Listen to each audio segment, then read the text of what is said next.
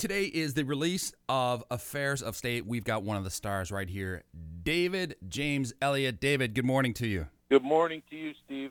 This looks like a movie that's going to keep you on pins and needles. What attracted you to this film? Uh, I've never played a politician. That that was uh, interesting, and the script read really well. So you know, and uh, and I liked all the players in it. You know, You know, you look presidential to me. and, and it was there. So I said, yeah. As an actor playing a role, you look very presidential to me. Um, I could. You mean? I couldn't run for president. You have to be born in the U.S. Yeah, but you look presidential to me. Ah, I, I get your point. Yes. Well, thank you. That's You- awfully kind. Well, you You know, want you- the job, but who would really want the job if you ask me? the opposite side of that coin is generally I find you don't want really don't want the guy who wants the job. That's you right. usually wind up stuck with them. With how busy you are and how many scripts you probably read every month, how do you decide which role is right for you? Well, these days I'm looking for things that are interesting on on a on a level. eh, characters I haven't played, things Mhm. challenging. You know, uh, I just uh, in a new show that came out uh, on YouTube Red, I played a really bad guy. You know, I'm just I'm just more interesting roles. I played a lot of nice guys for a long time. Right. Um, so. I'd never played a politician. I never played a presidential candidate. Considering the roles that you've played, mostly good guys, is it just more fun to play a bad guy? more fun to play the bad guy always. I don't know why.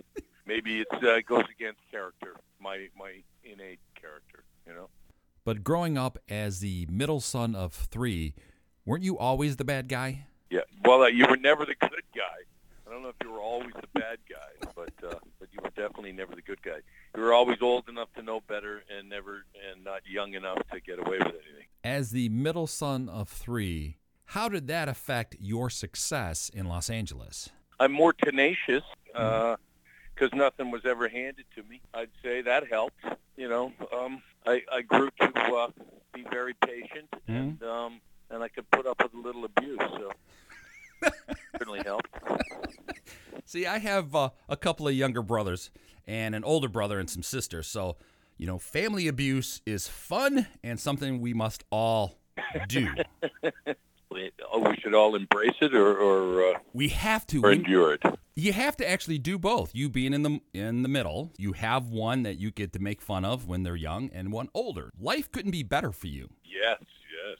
Yeah, I had an older brother who, who would beat me up, and then, uh, but I also had a younger brother that I could beat up. So That's the best case for it all. Tell us about working with Mimi Rogers on this project. Uh, I didn't have a lot of scenes with her, but I had a few, and and she was uh, lovely and uh, supportive and, and easy to work with. Um, as was everybody on the show. You know, we had a good time, and we shot in Virginia. I'd never been to Virginia. Loved it there. Place I would love to go back. Um, it was a lot of fun. So tell us through the process of being cast for this. Did you sit down with the producers and directors? Was this part essentially written for you, or did you have to go through the traditional auditioning process? Uh, offered me the role. I read the script. I liked it. I uh, I spoke with the director on on, the phone, and, uh, and I signed on. I think your fans are really going to like that the film Affairs of State is being released not only in some theaters across the country, but also video on demand. You like that? I do. I can't get out. I got a nice big TV. Nobody goes to the movie theaters really anymore. I guess unless it's a blockbuster. Uh, uh, so I guess it's probably well, it's certainly the new way. Mm. Um, Mm. Whether I fully embrace it, I don't know. You know, I'm kind of old-fashioned. I, I I like going to the movie theater and seeing big movies or you know medium-sized movies.